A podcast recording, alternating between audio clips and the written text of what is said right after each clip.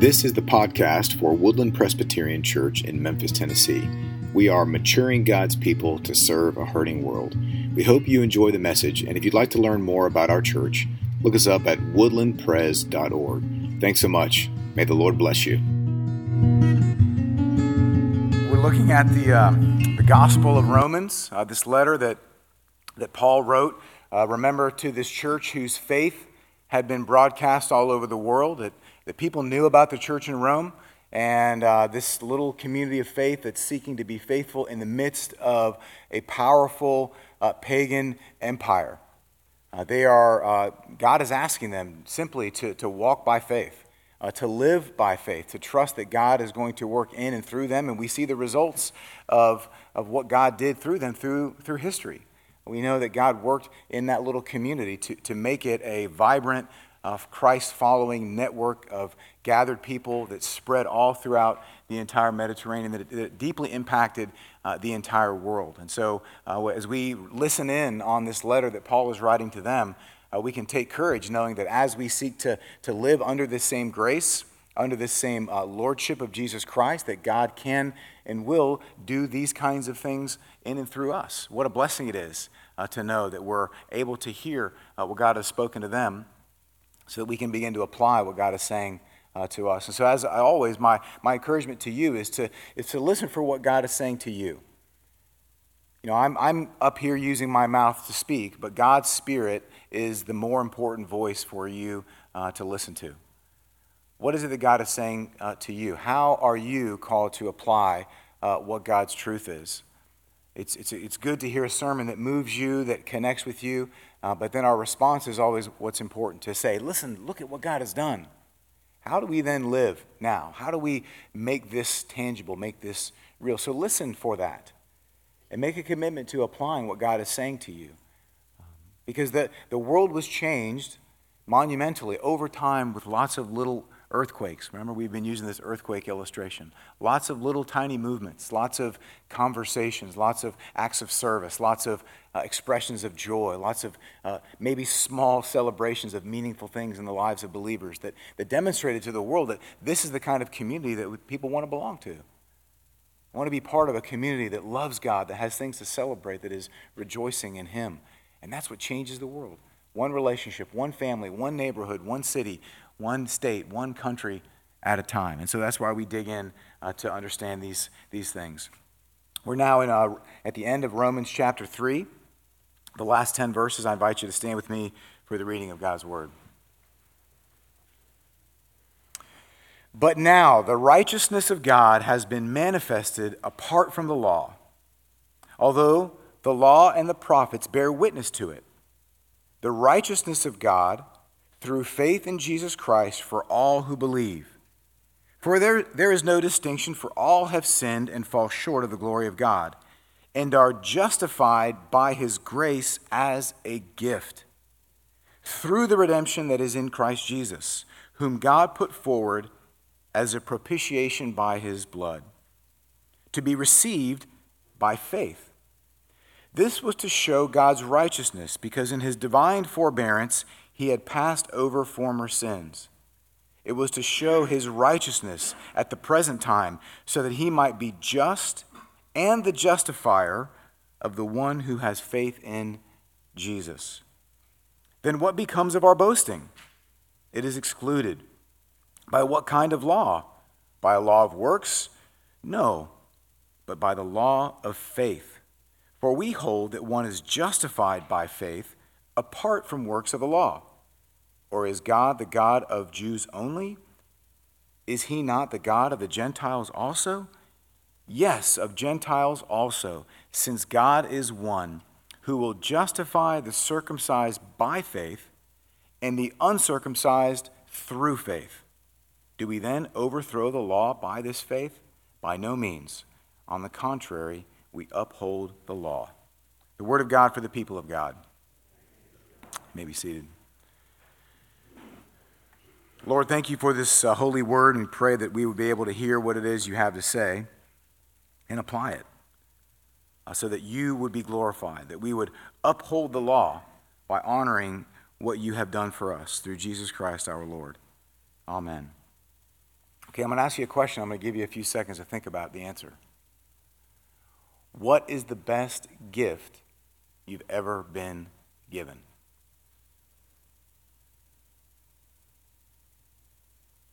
What's the best gift you've ever been given? What do you immediately think of when I ask that question? Maybe it was something, uh, maybe it was a thing, uh, something special, a Christmas present that was particularly uh, meaningful. I remember when I was growing up, we got a go kart one year. And that was a thrilling experience because we lived in a neighborhood, a suburban neighborhood, but it had some trails. And so we rode that go kart all uh, the, all along that trail. It was super fun. I don't have it anymore, though. I got a watch once. I like that watch, but it quit working. At one time, we got a dog for Christmas Spanky. Yeah, he died. One time, I got a free trip to Southern California. It was awesome. But I only have the memories from the trip. What makes the best gifts? What is the thing that you think about if you were to have to some, some time to consider it? What is the best gift you've ever been given? Well, there's a few things that I think make gifts um, special. One is that they're meaningful. It's a meaningful gift. You know, the kind of gift that the, when the giver really knows you very well and they understand what you like and what you don't like and what you're about, and they think through what you need and they can think of what is the best gift for you. So, a meaningful gift is a special gift. Another special aspect of gifts is that gifts are valuable. Valuable. Not, not necessarily lots of money, but something that could be really appreciated. Maybe it's the artwork of a child. It's a one of a kind gift that was made for you that you will cherish. It could be something very costly uh, but not even in terms of money. It could be something that it costs that person a lot to give. It costs them a lot of time. It costs them a lot of energy or headache or challenge to provide that gift for you. Something valuable that, that you couldn't really get anywhere else but where this person got that gift. And this is the only person that could give it to you. The other kinds of gifts that are special are, are the ones that are lasting gifts that keep on giving. We appreciate them and cherish them for a long time. We, we got our kids a dog for Christmas a couple years ago, and they love him more now than they did when we first got him. And I like him now more than I did when we first got him. He's a great dog. He's much better. He's much better. And so am I. but so when we're thinking about gifts, you know, and remember, if you remember from last week, uh, that, that text that we read last week, remember, it's just like litany of passages from the Old Testament, from Psalms and Proverbs and Ecclesiastes. remember that one? It says, No one is righteous, no, not one. Uh, we have venom under our tongues because we are, we are poison. Like it's just this, this really tough stretch of text that just define us as separated from God and far from Him. Well, Paul makes this amazing transition into this section. He says, he begins this passage with, but now. But now. So, all these things that have uh, reframed us to be far from God, broken and sinful. But then he says, but now. Right? We, we, we realize after studying last week, we're not basically good people. We're broken and sinful. All have sinned and fall short of the glory of God, Paul says in this passage. Last week, no one is righteous. No, not one. And yet, but now, those who are in Christ receive God's grace as a gift. We are justified, he says, by grace as a gift. It's this most beautiful and wonderful gift that we have been given by God. So each week in Romans, Paul is giving us so much to think about. There's so much content here and so many ideas. We just obviously can't cover them all. But as I was reading through this passage over and over again, one of the things I noticed was there's a particular phrase and word that appear repeatedly. You may have heard the term righteousness of God. It also says God's righteousness. So, three times in five verses, we understand and we see this word. So, anything that's repeated in a text or a section of, of the Bible, we want to pay attention. We say the author is, is getting our attention by repeating that phrase, the righteousness of God. I'm going to get to what that means in just a second. But you may also have noticed that it says justified. God is just. God is the justifier. That's another word that we want to pay attention to. And the fascinating thing is, that the root word for righteousness and just is the same word. For righteousness of God and just, justifier, justifier, uh, justified, that's the same root word. So obviously, Paul is really wanting to get our attention. This is a really important idea. Some have said that this is one of the main ideas in all of the book of Romans. Right? And we've already talked about it in uh, Romans chapter 1. The just will live by faith, the righteous will live by faith. This is a really important idea. So, what does it mean to be justified? What does it mean to be righteous? Those are the questions that we're asking this morning. And what does it mean that God gives us his righteousness as a gift? Those are the questions that we're asking this morning. So let's look at these, uh, this passage as we go through. The first thing he says after he says, but now, making this strong pivot from the brokenness that we all experience to this gift of grace that God has given to us through his son Jesus Christ. You can just almost notice that Paul, he's like, he's writing this out. he's like, I'm going to tell them all the truth. I'm going to tell them where they are. But now, you can just almost see his spirit begin to lift as he's getting ready to proclaim and to announce the good news for his brothers and sisters. But now, the righteousness of God has been manifested apart from the law. Let's just look at those two phrases real quick. The righteousness of God uh, manifested apart from the law. Okay, so we're going to spend a minute here talking about the righteousness of God. What is that? Why is that? What, what is this important idea? Because it's been repeated. Well, some translations, and maybe the translation you're looking at, says righteousness of God, and some translations make it righteousness from God. So, which is it? Say yes, right? It's both, right? As often happens, we see that it can be both. So, there's, a couple, there's three different aspects of the righteousness of God that I'm going to highlight right now. In one sense, the righteousness of God is a divine attribute. So, the first one of these three is a divine attribute, it's a quality of God, it's a characteristic of His that describe his actions and who he is that are uh, the, the actions that are in keeping with this characteristic of him we see we know that God is the judge of all the earth. So that means if God is the judge of all the earth, he's always going to do the right thing. He's always going to make wise judgments. You see, God loves righteousness and God hates wickedness. Now, it's been said, like in the Psalms, that, that righteousness is the scepter or the insignia of his kingdom. Righteousness is the signpost, it's the thing that we can look to as part of his kingdom. It's seen supremely on the cross. You see, God demonstrates his justice by dealing with sin on the cross as the righteous judge. Verse 25, it says that he put forward as a propitiation by his blood to be received by faith. There's this justice aspect. So, uh, the righteousness of God is a divine attribute, but it's also a divine activity. So this is number two of three. It's a divine activity. This is God's uh, saving intention upon all of his people. It's his saving power that he extends to his covenant family, where he overthrows the forces of evil, right? God despises wickedness and he will conquer wickedness ultimately at the end of time, but powerfully through the gospel, through the cross. It is his healing power, where he will destroy evil and vindicate his people. It's his covenant faithfulness. A covenant is an agreement that God makes in his word, and God says, I'm going to do something, and he fulfills his promises. He is going to bring justice to the earth for everything all the big and all the little, everything.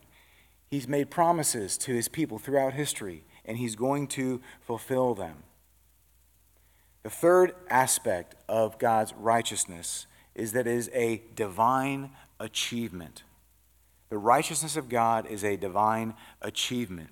It's a righteous status which God requires if we are ever to stand before him. If I'm going to stand before someone who is righteous, I need to be either righteous myself or made righteous. Why? Because God is holy. And he cannot allow something in his presence that is unholy. And so he reveals and he creates this achievement through the atoning work of Christ on the cross. This is revealed to us in the gospel, and then he freely gives it to every person who trusts in Jesus Christ as their, as their Savior. So, Paul is talking about the righteousness of God. It's a divine attribute because God is righteous, it's a divine activity because he comes to our rescue, and it's a divine achievement because he bestows it upon us, upon all who believe and trust in him. And then he says, back to the first verse that I talked about, it's been manifested apart from the law. What does that mean?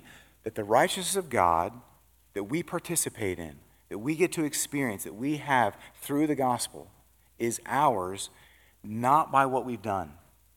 It's not by works of the law. And this is going back a few weeks. Remember, there's two ways, uh, three ways of approaching God, right? One is by obeying the law. I'm a religious person. And so here's what the good book says, and I'm going to do, do the good things. And if I do enough good things that outweigh the bad things, well, then that's how I get to God. And Paul has already said that's not a way to do it because no one is righteous, no, not one. Another approach in the world is to say, well, let's just get rid of those laws and the ultimate value is just to find ourselves in the mystery of the world and to come up with our own way uh, of living. But in that way, you're still essentially making your own laws. You're just the one who's making up the rules. But the other way is the gospel way.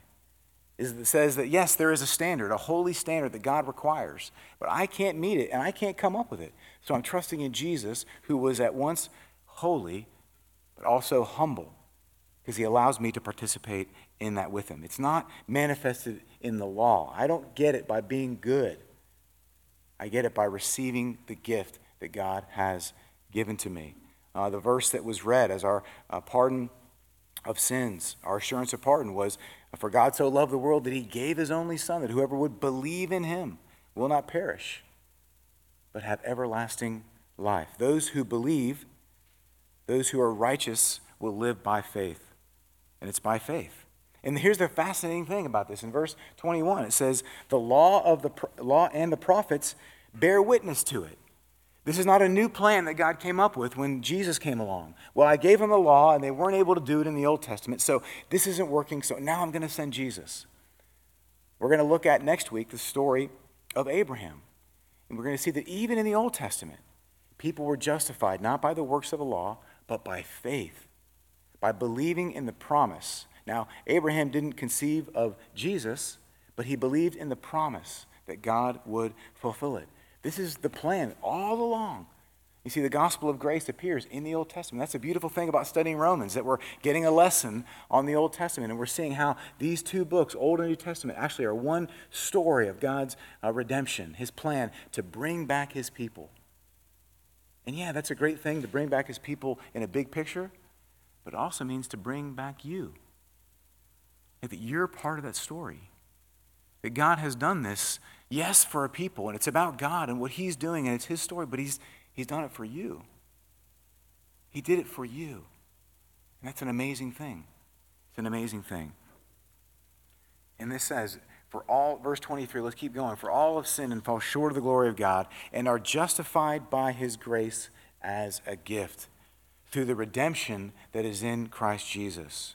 We are justified by his grace as a gift. Yes, we're sinners. No, we're not basically good people. Now, that doesn't mean that there's not good in us. That doesn't mean that we're not capable of doing good things if we're not a Christian. It just means that we can't do good in the righteous, ultimate sense. It means that every aspect of who we are has been corrupted in some way by sin. But those who trust in Christ are given this gift this justified gift. It's a great thing to see that, that God sees us at one moment when we are justified, He sees us as righteous and pure. A, a great way of rem- remembering okay, what does this word justified mean? You put it this way it's just as if I'd never sinned. The word justified is just as if I'd never sinned. When you trust in Jesus, it's as though you've never sinned. So God sees you in a perfect light. And I think that you need to hear that right now. Right? Because sometimes we can come in and go, man, I, I feel convicted, or I feel guilty, or I feel ashamed. I, I deal with, with brokenness. I have a history of, of struggle, or in the moment I'm not being faithful, or I don't trust God for the future. And so we can come into the room and we can feel a sense of burden and a sense of oppression, a sense of difficulty. But that's not what God wants you to know this morning. If you're trusting in Jesus, you've been set free. He's looking at you right now, not based on how good you did this week, but based on what Jesus Christ has done. So it's imagine God is looking at you, and, and he's, he's looking at you, and Jesus steps in the way. He sees the perfect life of Christ as he looks at you. And that's what be, should be the, the, if you don't hear anything else that I'm saying, that you should know that God's love for you is here. He's embraced you. He is, he's, he's given his very life for you. Now, there's a whole process that we go through called sanctification. That's another big word, right? We got justification, which is the one time event where Jesus does it. And then we have sanctification, which is this process of becoming sanctified, becoming more like Christ. And boy, that takes a whole long time. And the farther along you think you are, the more you realize, wow, I got a long way to go. But that never negates what God has done in the justification piece, if you're trusting in Jesus. If you're trusting in yourself, well, then you're trusting in yourself. You're on your own. If you're trusting in Jesus, you've been justified. And guess what? It's a free gift. It's something that God has, has given to you. He is just, right? The next point three in the outline, if you're following along, He is just and the justifier, which means that God is at one time going to do the right thing. He's going to make an accurate judgment every single time, all the time, because He's just, but He's also the justifier. He is also the one to make people righteous right? It's the third part of our divine attributes. It's what God does for us. So not only will He judge us, but He also makes us ready for that judgment through the work of the cross, through the work of Jesus. And so then He continues on in verse 27. So then what becomes of our boasting? We have nothing to be proud about. We have, we have nothing that we can say, well, God, look what I did for you. Or, God, I'm so sorry. I shouldn't have done that. God says, I see your good works and they're nothing to me. I see your sin. And in one sense, based on justification, they're nothing to me. There are consequences to our actions for sure. But God sees you today in Christ. He looks at your past and He's thrown it away. He looks at the struggle of this present moment and He says, You're still mine. And He sees your concern about the future and He says, I've got you. I've got you. I've got this whole thing. This is my story that I'm telling. I'm using you in the story, but I'm in charge. What a great thing. What a wonderful place uh, to rest. How do we rest in that? And he continues in verse 28 For we hold that one is justified by faith apart from the works of the law. Or is God the God of the Jews only? Those who would try to earn their salvation by keeping the law? Or is God of the Gentiles only? Those who would say, throw off the law and do whatever you want to do? God is God of both because he will justify the circumcised by faith, the Jews, and the uncircumcised, the Gentiles, through faith. It's by faith. Everyone comes to God by faith. He's saying, Lord, I can't do it. I'm trusting in you. And he's driving this point home that no one can obey the law in an ultimate way. It's only those who trust in Christ. So just think about this gift for a second. Think about this gift of justification. This, this thing that we've been given, which is the righteousness of God, right? This, this, uh, this attribute, uh, this achievement, what, what God per, per, um, says we are, who He says we are, this thing that we've been given, it is meaningful, right? It's a meaningful gift. The giver, God, knows exactly what we need. The God of the universe knows exactly what you need in this moment. He's speaking to you. Let the Holy Spirit speak to you about what you need to know. What God has done is not an afterthought. It's not one of those things where you're like, oh, I forgot to get, or we're going to a birthday party. And you know on the way let's stop at target and get a gift card for the kid because we totally forgot about the gift right? And, or maybe just a nerf gun because every boy likes a nerf gun. We'll just grab one of those. I, I just forgot about it. Like that happens. Sorry. But that's not how it works with god. This is all part of his plan of redemption. And he knows your story and he knows who you are and he loves you and he wants you to know that this is a planned thing. It's, it's meaningful. It's significant It's valuable.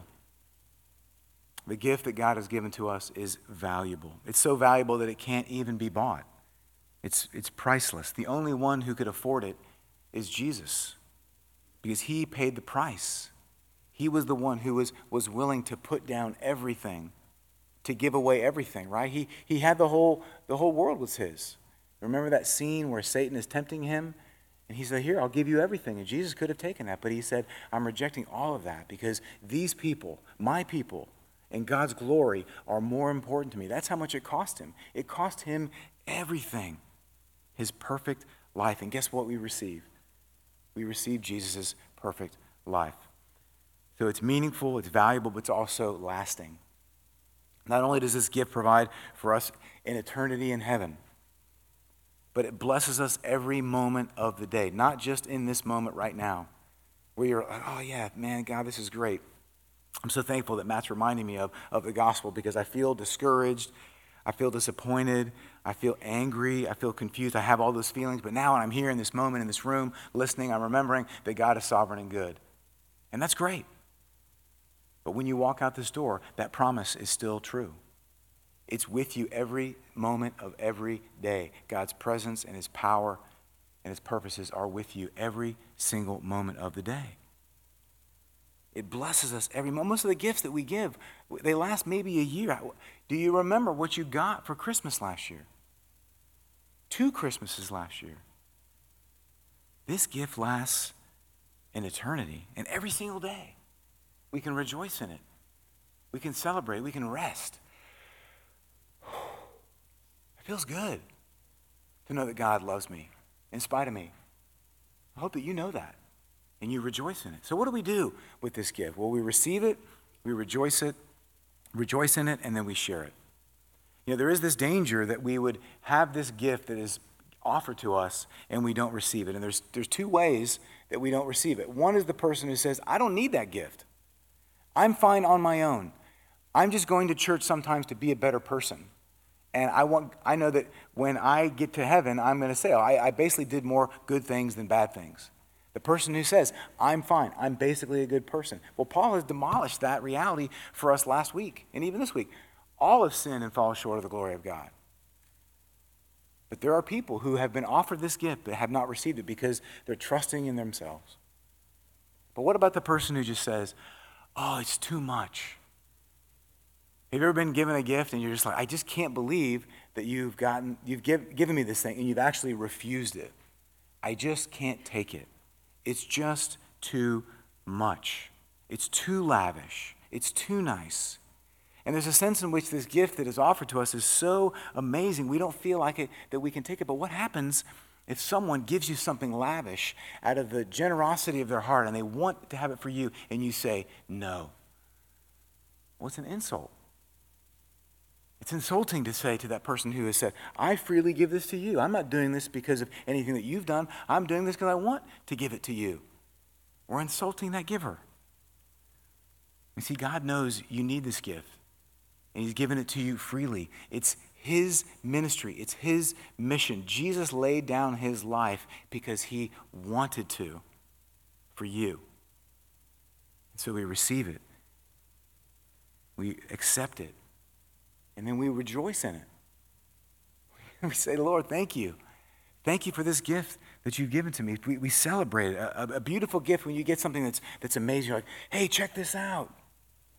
It's, it's, it's worthy of admiration. You ponder it. You think, I didn't know that you were going through all these things to get this gift. And so that time when you were over there and not telling me where you were is because you were planning and thinking about how to get this gift from me. So not only are you giving me the thing or the experience or the memory, but it's also all the time and energy and planning that went into that.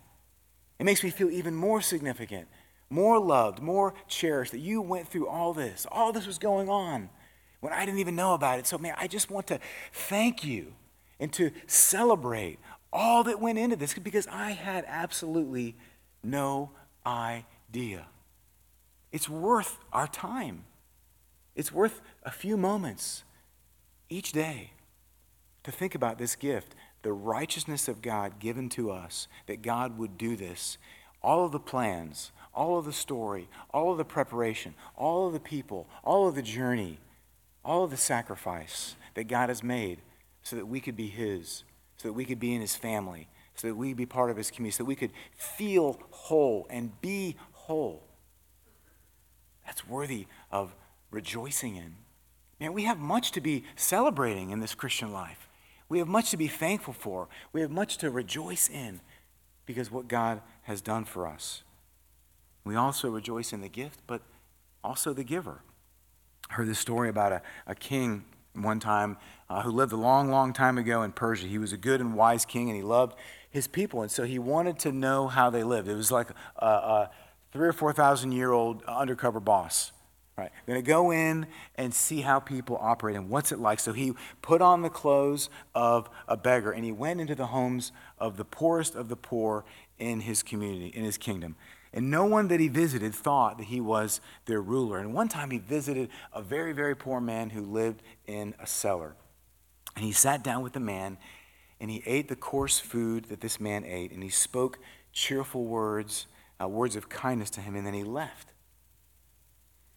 And then later, he visited the poor man again and he disclosed his identity. And he said, I am your king.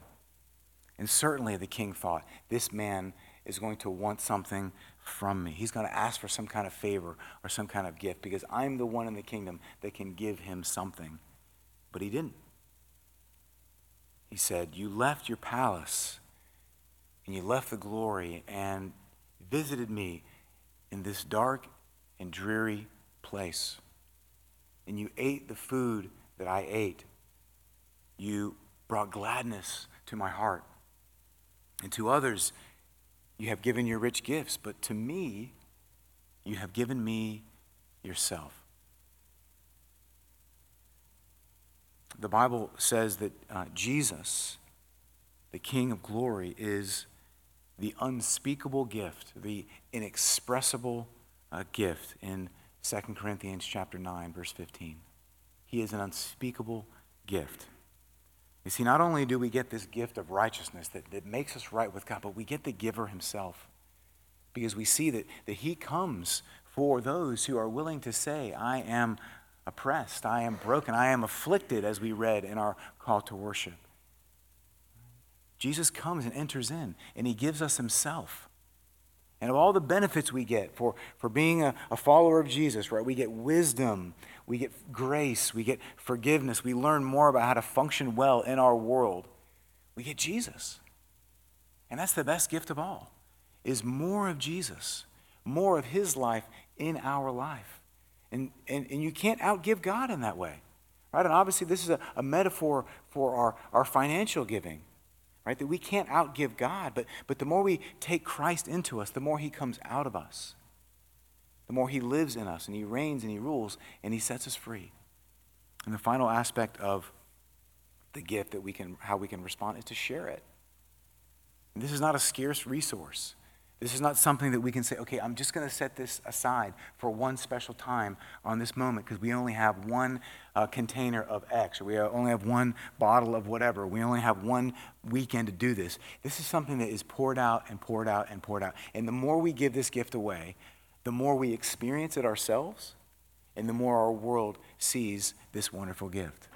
And what a great thing it is to give this away. And I found in my own life, I found in my own life that the more I'm willing, with sometimes uh, wobbly knees and great fear and trepidation in my heart, that when I'm willing to tell someone about the great gift that I've received, the more I receive that gift myself.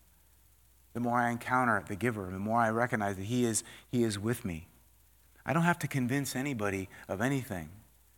That's Jesus' job and the Holy Spirit's job. I, I need only to, to present myself as a person who has experienced the lavish grace of Jesus Christ and trust that God is going to work through that. And when I do that, when you do that, you'll experience more of the gift and the giver. Will you pray with me? Thank you for listening to this message from Woodland Presbyterian Church, maturing God's people to serve a hurting world. Again, if you'd like to learn more about our congregation, please visit us at woodlandpres.org. Thank you very much, and God bless you today.